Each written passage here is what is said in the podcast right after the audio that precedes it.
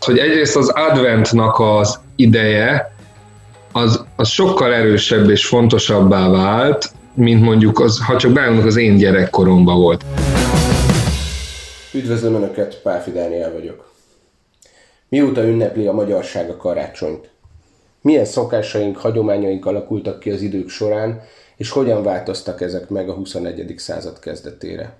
Kell-e egyáltalán bánkódnunk amiatt, hogy a szokásrendszerünk átalakul? Erről beszélgetünk a Mandiner Podcast karácsonyi adásában. Tartsanak velünk! Üdvözlöm a műsorban Marga Mátét, a Hagyományok Háza folklórosztályának vezetőjét. Szép jó napot kívánok, szervusztok! Na, kezdjük is azzal akkor szerintem, hogy honnan ered ez az egész karácsony, karácsonyi ünnepkör, és mióta ünnepeljük mi magyarok a karácsonyt? Hát először is a kereszténységbeli ünnepét érdemes így röviden akkor átnéznünk. Igazából persze pontos évszámok nincsenek arra, hát nyilván azt tudjuk, hogy Jézus Krisztus születése az, már arról is megy ugye a vita, hogy ez tényleg Krisztus Szóval van, aki szerint Krisztus előtt hat évvel volt, meg három évvel, erről megy a történészek közt a vita, de most ez nem is ez a lényeg, hanem ugye maga az ünnepkör eredetében az egy fontos dolog, hogy,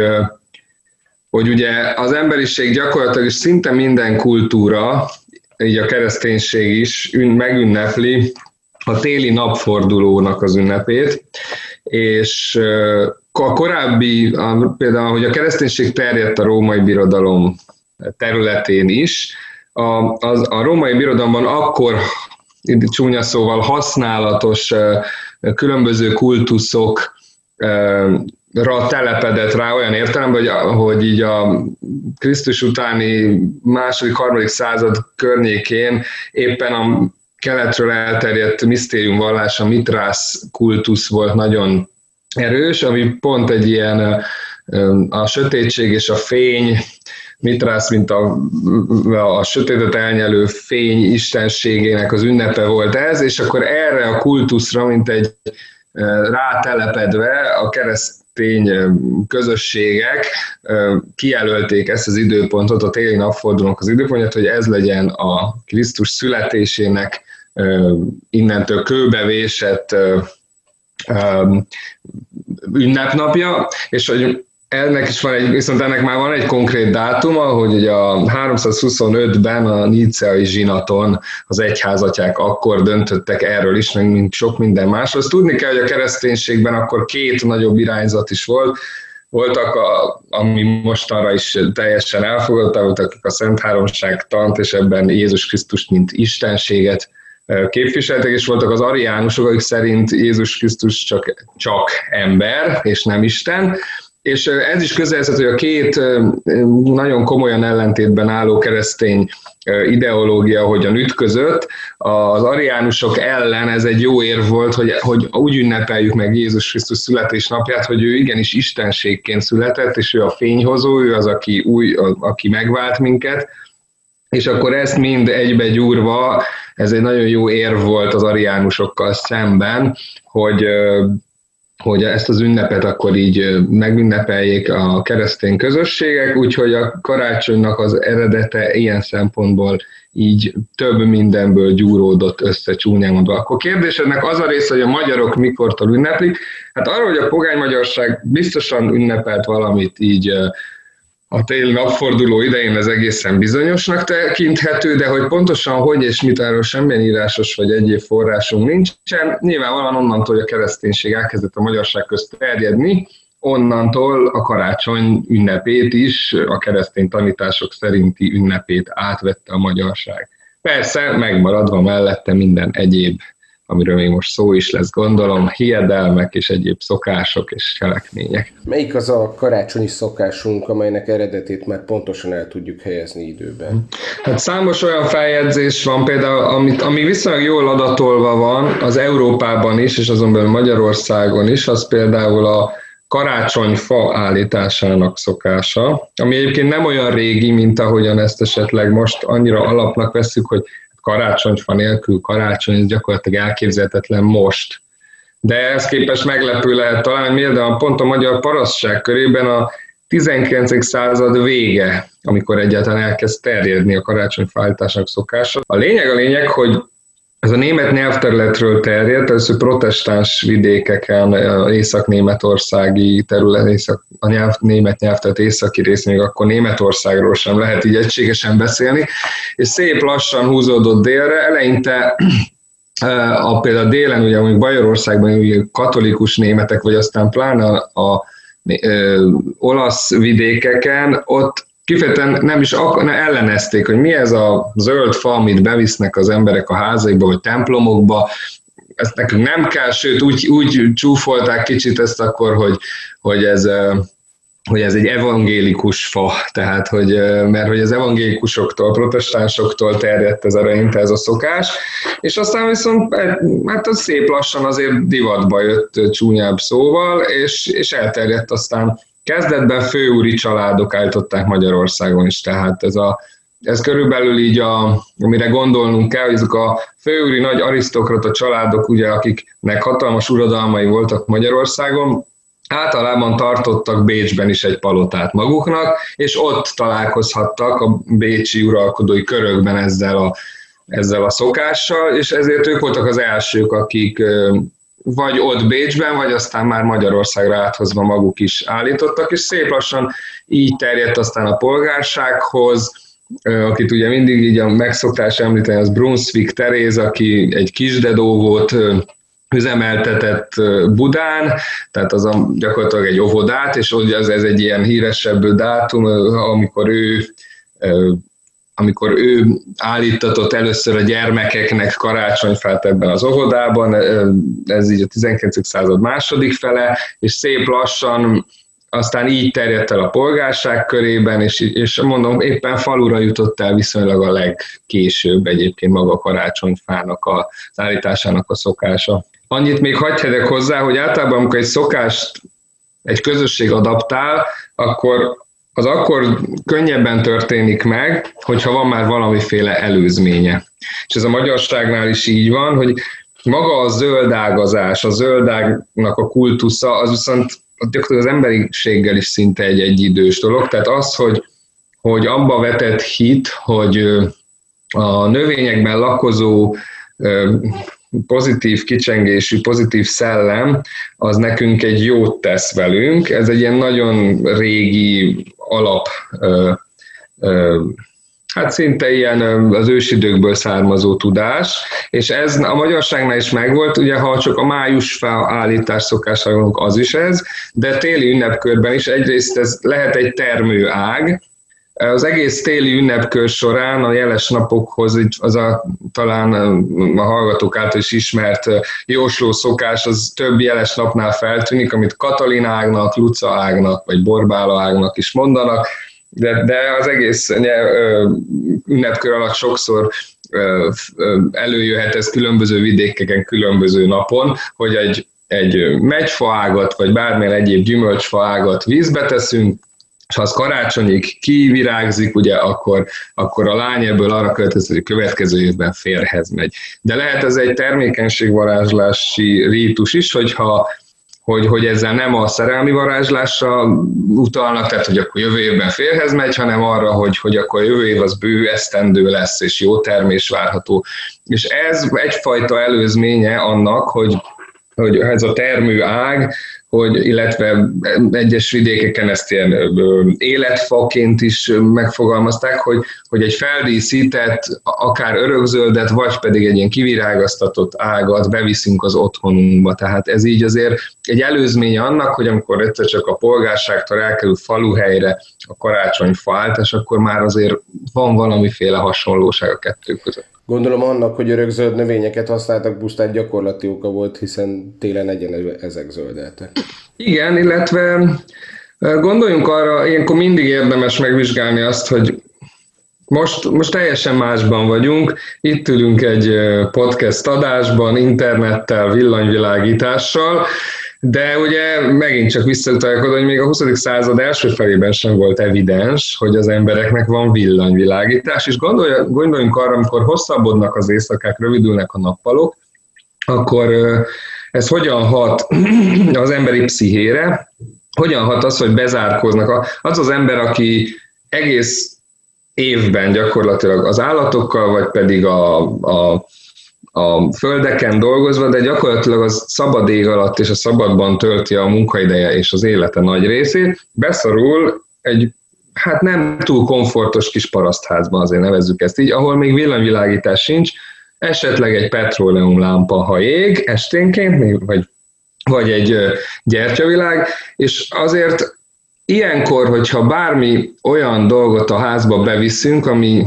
ami, ami egy örökzöld, ami, a, ami az természet újjáélődésének egyfajta szimbóluma,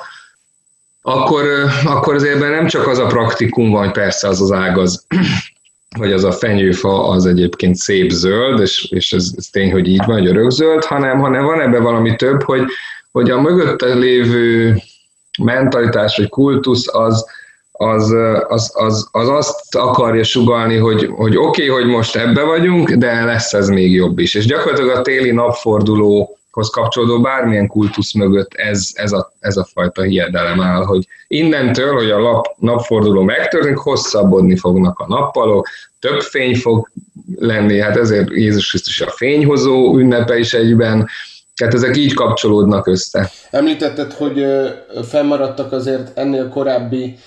karácsonyi, illetve téli napfordulóhoz kapcsolódó szokások.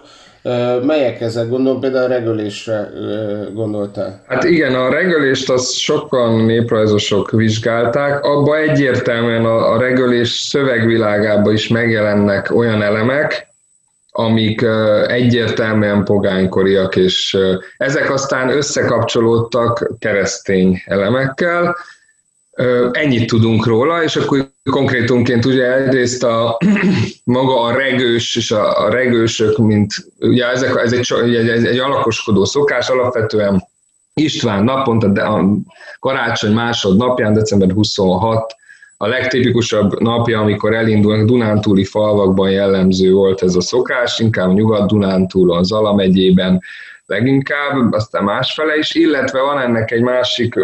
kicsit már entől elrugaszkodó, másfajta regölés egyébként Székelyföldön is, az a nyelvterület teljesen túloldalán is létezik, de ha maradunk a Dunántúlnál, ott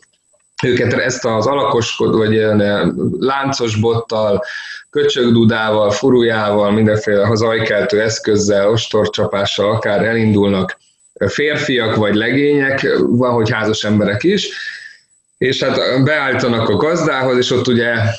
elmondanak egy nem is igaz, hát regős éneknek mondjuk, de szinten a dallama is ö, inkább hasonlít az egykori feltételezhetően ilyen táltos és samanisztikus elemeket magába foglaló, viszonylag ilyen recitatív, ö, a révülésbe vívő dallammenetet, tehát a dallama is nagyon régies és érdekes, és ami még érdekes, a szövege, ugye, a maga a regős szó is, azt is érdemes megvizsgálni, hogy, hogy ez a, ez a a, valószínűleg a honfoglaló magyarságnál regősként a táltost is hívhatták, aki elrévül, aki a szellemekkel vagy a transzcendenssel kapcsolatot tart. Ezt ezek a srácok, akik ezt csinálják, már így nem, természetesen nem, így ez nem maradt fenn, viszont a szövegükben is benne van a csodasz fiú szarvas motívuma, ugye, ami teljesen régies, illetve érdekes az, ahogyan összekapcsolódik a kereszténységgel, hogy csodafiú szarvasnak ezer ága a boga, már a szarvának ezer ága a boga, azon 12 mise gyertya, tehát ott meg már bejönnek a keresztény jelképek, illetve István nap miatt itt a Szent István is bejön a képbe a szövegbe, tehát ennyiből meg tényleg nagyon szépen összefor a pogánykori és a keresztény hagyomány ebbe a szövegbe, és egyébként pedig ez is egy ilyen termékenységvarázsló szöveg, illetve szerelmi varázsló is, tehát jó kívánságokat mondanak a gazdának, hogy, hogy bő termése legyen, hogy a tyúkok sokat toljanak, hogy a tehén jól tejelő legyen, és emellett van olyan, hogy a házban lévő leányt valamelyik faluban legényel összeboronálják, tehát akár így szó szerint a, a keresztnevek is belekerülhetnek a regős ének szövegébe, tehát ennyiből pedig ez is kifejezetten egy ilyen a jövő évre való bőséget szimbolizáló szöveg. A zajkeltés és a dudálás, ostorcsapás, az pedig feltételezem a sötétségnek, illetve a télnek az elűzésére szolgál. Így van, hát a, a zajkeltés az úgy általánosságban az mindig a sötét erőknek az elűzése, tehát elijesztése, hogy minden, ami rossz, az tőlünk távozzék, és azt érdemes még megvizsgálni, ha már téli napforduló, akkor az ugye egyben a ré, az új év elbúcsúztatás és az új évnek a kezdete, és ez is az egész karácsonyi ünnepkörnek az egyik ilyen legfőbb motivuma. Ez, ehhez gyakorlatilag három dátum van, ahol ez így nagyon erősen látszik ebben az évkörben, vagy ebben az ünnepkörben, a karácsonyi ünnepkörben, ez a december 13 Luca napja, ami egy kifejezetten gonoszjáró napnak mondják, tehát a boszorkányok akkor a legaktívabbak, meg minden egyéb sötét démoni erők. Maga a karácsony az szintén egy ilyen, és az új év is. Na most, hogy miért van ez így? Azért, mert, hogy mint tudjuk, a, a különböző naptárreformok megborították kicsit a, a dolgokat, tehát ugye a rómaiak használtak egyféle naptárt, aztán ezt Julius Cézár idején a Julián naptár váltotta fel, az kiigazította az addig lévő naptárat, majd pedig Gergely pápa még egyszer ugye reformált ezen, és ezért az évnek a kezdő napja az mindig változott, és így a, hogy mikor esik ez a bizonyos legsötétebb nap, a téli napforduló, ez is változott. Ezért van az, hogy az egyes szokások, szokás elemek, azok különböző időponton a a karácsony ünnepkor megjelenhetnek, és hát így az ajkeltés az alapvetően most így szilveszter és új év napján a legjellemzőbb. De, de egyértelműen a karácsony estén is szinte minden hagyományos szokás az a, a jövő évi jótermés, szerelmet és bőséget az ételekben és mindenben ezt szimbolizálja, és még egy érdekesség ehhez, ugye a kis karácsony, nagy karácsony kifejezést ugye a dalból is mindannyian ismerjük.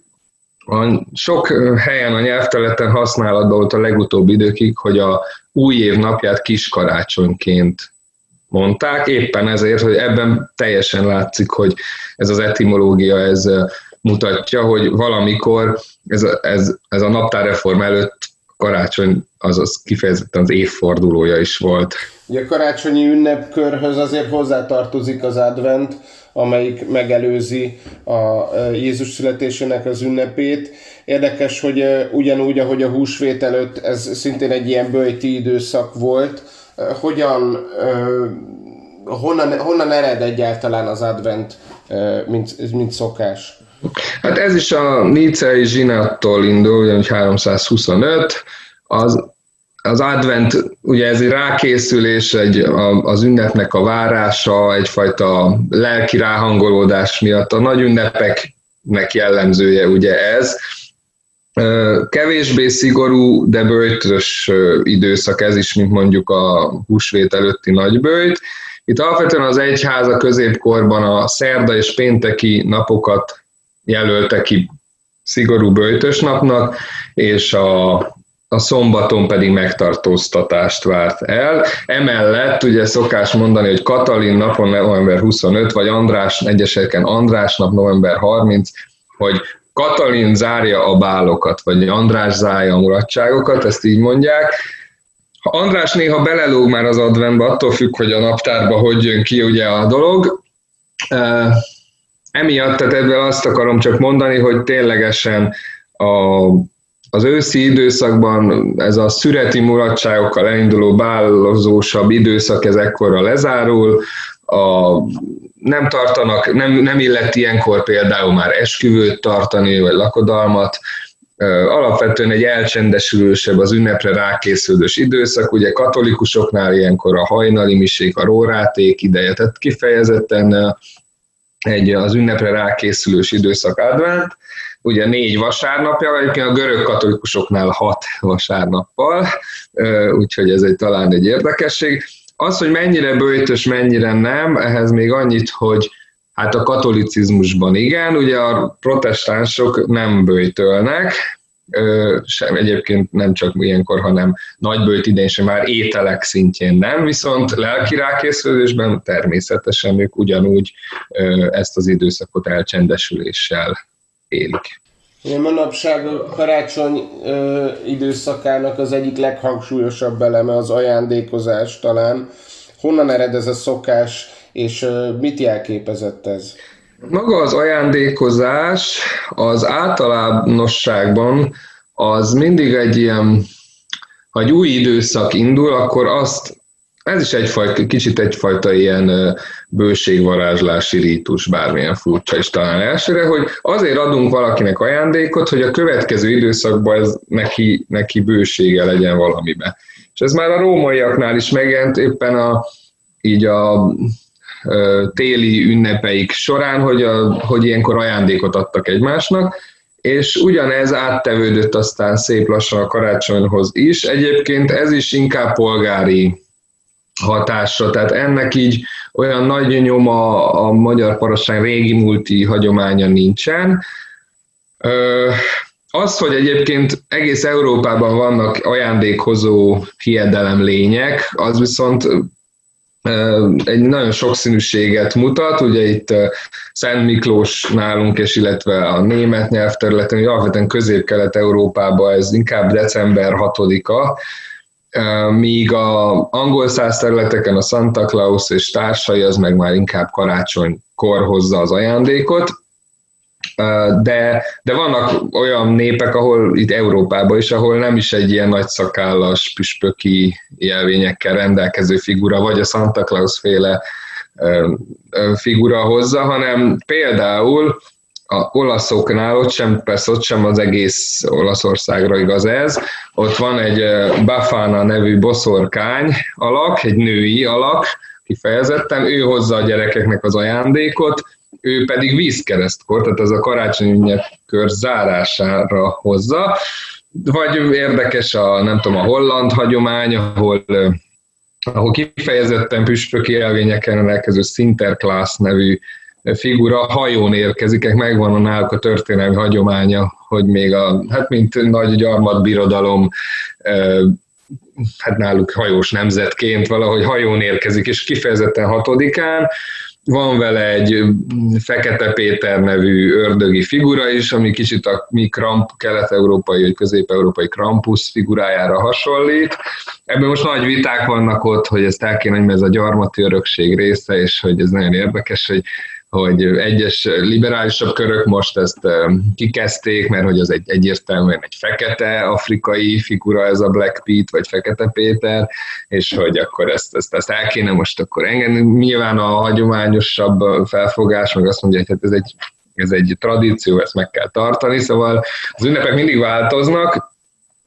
Például náluk ilyen van. A konzervatív ember gyakran hajlamos negatívan megítélni a régi hagyományok átalakulását, pedig ahogy a nyelv, úgy a szokásaink is dinamikusan változnak. A 21. században a karácsonyfa is átalakult, sokan műfenyőt állítanak, de egyre gyakoribb az is, hogy csak karácsonyfát szimbolizáló fali díszt tesznek ki. Tényleg olyan rossz lenne ez? Kellett tegyünk valamit a régi szokások megőrzéséért. Hát ez az örök dilemma így nekünk a hagyományok házában is, hogy ha az ember ilyen kultúrakutatóként tekint erre a távolabbi perspektívából, akkor ahogy mondtad is, ez nem is kérdés, hogy ahogyan most már nagyon sokat beszéltünk arról, hogy mi minden változott az évszázadok során is, tehát a hagyomány, hogy mondod, mint a nyelv, pontosan ugyanúgy működik ebből a szempontból, hogy az örökké változik. Viszont a változás most nagyon felgyorsult, nyilván itt a, ahogyan az információ áramlás, az információ átadása a a média eszközeivel, mint az internettel nagyon felgyorsult, így hat ez a szokásainkra is, hogy évről évre szinte már új divatok kerülnek be. Arról lehet vitatkozni, hogy mi jó, mi rossz, hogyan van ez. Azt azért érdemes lenni, ha csak a karácsonyfánál maradunk, amit már beszéltünk, hogy eleve nem annyira régi a szokás, bár azért száz éven felül ilyen nézhető dolog, hogy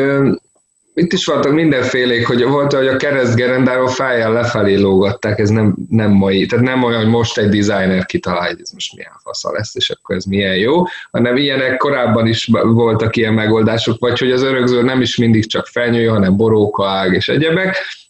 Úgyhogy ilyen szempontból ennek vannak előzményei, és a változás az mindig is van. Az, hogy most bejön a Grinch fa, néhány évig divat, mert volt egy hollywoodi film, ami azt felkapta, vagy nem tudom, aztán ez eltűnik, jönnek mások. Én ebben most amit nagyon erősen látok, az az, hogy egyrészt az adventnak az ideje,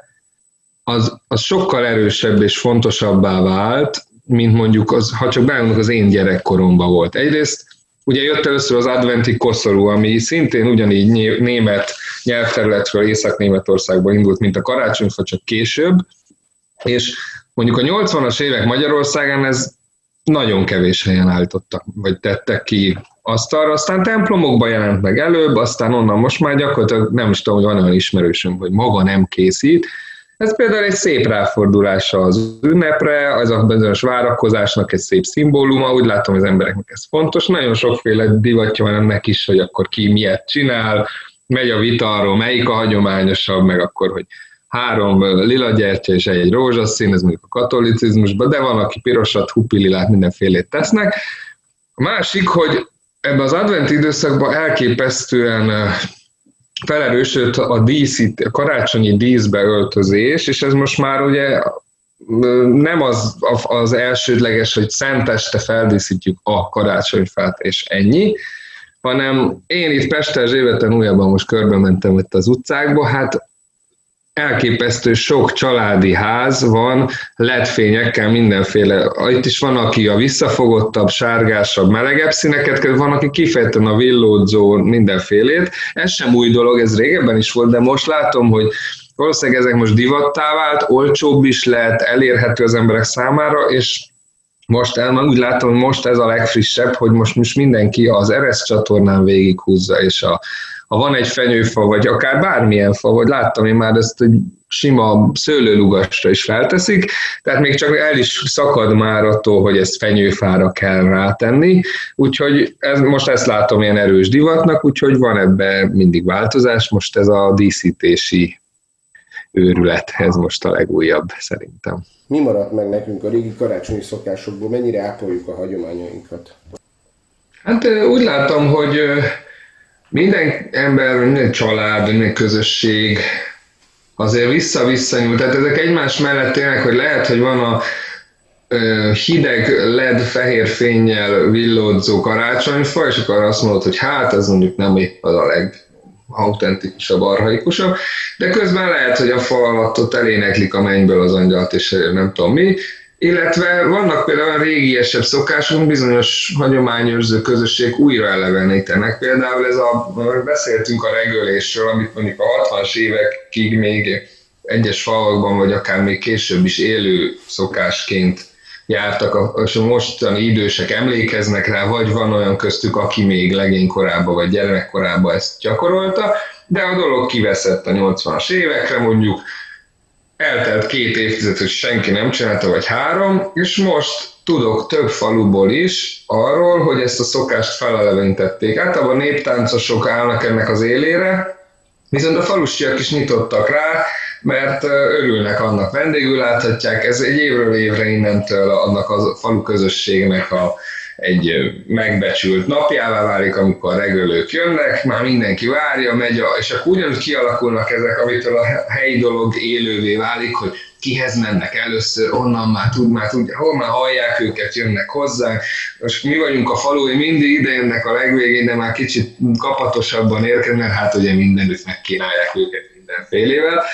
Úgyhogy több helyről tudok ilyet, például, hogy ez a szokás újjáélet, és most megint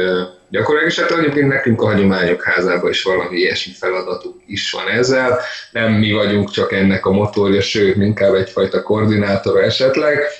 de tudok így már regős találkozóról is, ahogy betlemes találkozók is van, akkor egymásnak megmutatják ki, milyen szövegvariánsokat ismer, náluk hogy szokás más, hogy fel, a régi szövegeket előszedik, úgyhogy ez egy izgalmas dolog. Vannak-e olyan jelenkori szokásaink, amelyekről talán nem is tudjuk, de sokkal ősibb eredetűek, mint ahogy azt gondolnánk? gyakorlatilag bármelyiket, amit kiemelünk, annak leg, leggyakrabban. Mondjuk a Grinch fát nem tudnám ide mondani, de az összes többinél megvan valamiféle régi magva. A Grinchfánál is annyi volt, ha már most ennél maradtunk, hogy ott is egy örökzöld, nem is tudom annak a növénynek mi a neve, az az én zöldvesztős növény, hogy ott is ez az örökzöld motivum megvan benne, azáltal, hogy ezt feldíszítjük, hogy arra kis égők kerülnek, akkor már ugyanúgy kapcsolódik ehhez a fényhozós tematikához, na de ha mondjuk régiesebbet mondunk, akkor mondjuk az új, nem csak új évkor jellemző, hanem karácsonykor is, hogy, hogy olyan sok apró szemes terményt enni, mondjuk a lencse, bab, ilyesmi, ami ugye az is egy bőségvarázslás ezáltal, hogy, hogy ezt azért fogyasztjuk, hogy a jövő évben sok pénzünk legyen, vagy sok terményünk legyen. Tehát ezek így élnek, ugyanez a ugye az új évkor, ha már most az étkezésnél maradunk, hogy a disznó az ugye azért jó enni, mert az előtúrja a szerencsét, míg szárnyast azért nem jó, mert akkor kirepülne a házba, elrepülne a háztól a szerencse, és ezáltal a bőség, tehát ilyen, ilyenek abszolút ezek most is megvannak. Végül egy személyes kérdés, számodra mit jelent a karácsony? Hát erre így, eh, hogy mondjam, sokfélét jelent számomra is. Nekem elsősorban azért ez családi ünnep, de közben eh, eh, tényleg az ember ezt ilyen kettősen figyeli, egyrészt maga is megéli valahogy, meg közben nekem izgalmas ezt évről évre látni, hogy hogyan alakul, hogyan változik, hogyan jönnek régi dolgok újra elő, vagy keletkeznek újak, hogyan jönnek nyugatról be újabb és újabb dolgok, vagy nem is, már nem is azt lehet mondani, hogy nyugatról, hanem inkább egyszerűen a médiából, vagy az internet által. Úgyhogy bennem egy ilyen kettősség van ezzel kapcsolatban. Szeretem, szeretem azt a részét, ami a meghit része, amikor csak a szűkebb családdal vagyok, és szeretem azt is, amikor, amikor kicsit um, a felszabadító erejét, hogy, én magam is szoktam mondjuk karácsony másodnapján egy kvázi házi bulit tartani, amikor már mindenki a családi, intimebb közösségében megélte az ünnepet, akkor viszont találkozzunk egymással, és érezzük magunkat, és, és látom az emberek szemébe, a, a kevésbé vallásosoknál is akár, hogy, hogy, hogy valamit ez az ünnep azért még mindig megmozdít bennük, és talán ez, talán ez, ami nekem, nekem személyesen jó. Varga Mátének nagyon köszönjük, hogy itt volt, és boldog karácsonyt kívánunk neked is. Áldott karácsony mindenkinek. Én pedig az egész stáb nevében köszönöm a kedves hallgatóknak, hogy megtiszteltek minket figyelmükkel, és egész évben velünk tartottak. Ez volt a Mandinál Podcast karácsonyi adása. Páfi Dánielt hallották, áldott, boldog karácsonyt kívánunk mindenkinek.